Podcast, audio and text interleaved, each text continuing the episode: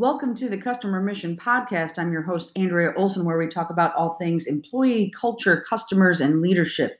And today we're going to talk about why true leaders try to move the needle rather than avoid blame.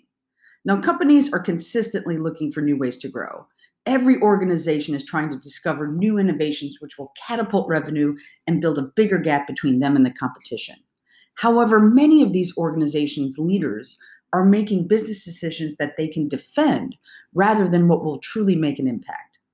It's driven by a fundamental psychological bias we all face loss aversion.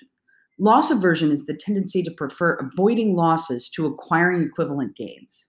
Loss aversion applies that one who loses $100 will lose more satisfaction than another person will gain satisfaction from a $100 windfall. The problem is, this bias causes leaders to err on the side of caution rather than an opportunity. A new revolutionary idea may be viewed as too far afield from the current norms or internal culture and therefore dismissed. Or a leader may worry that if the idea fails or is perceived as a failure, it will be their job.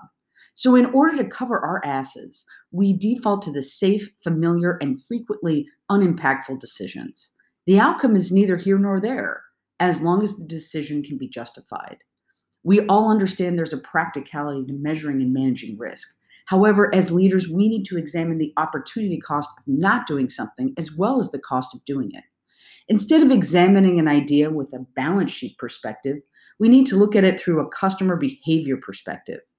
Yet, before this can happen, we need to examine how our own leadership mentality is and eliminate our own blame avoidance behaviors.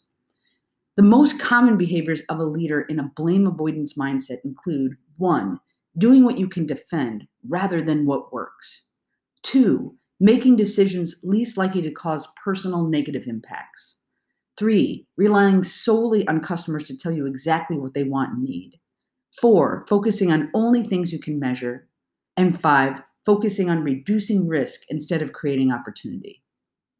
What leaders often unconsciously care about is what other people think around our decisions rather than the quality or outcome of the decision. While making decisions out of habit is the safe route, it causes us to reduce our tolerance and openness to new ideas, perspectives, and real growth opportunities. It causes us to overlook the very thing we are seeking new ideas. Leadership needs a new mindset, taking the path less traveled, Sometimes that path is unclear, unknown, and feels unsafe. But it's taking that risk which separates those that uncover true innovation and those that continue to follow and regurgitate the things that we've already done.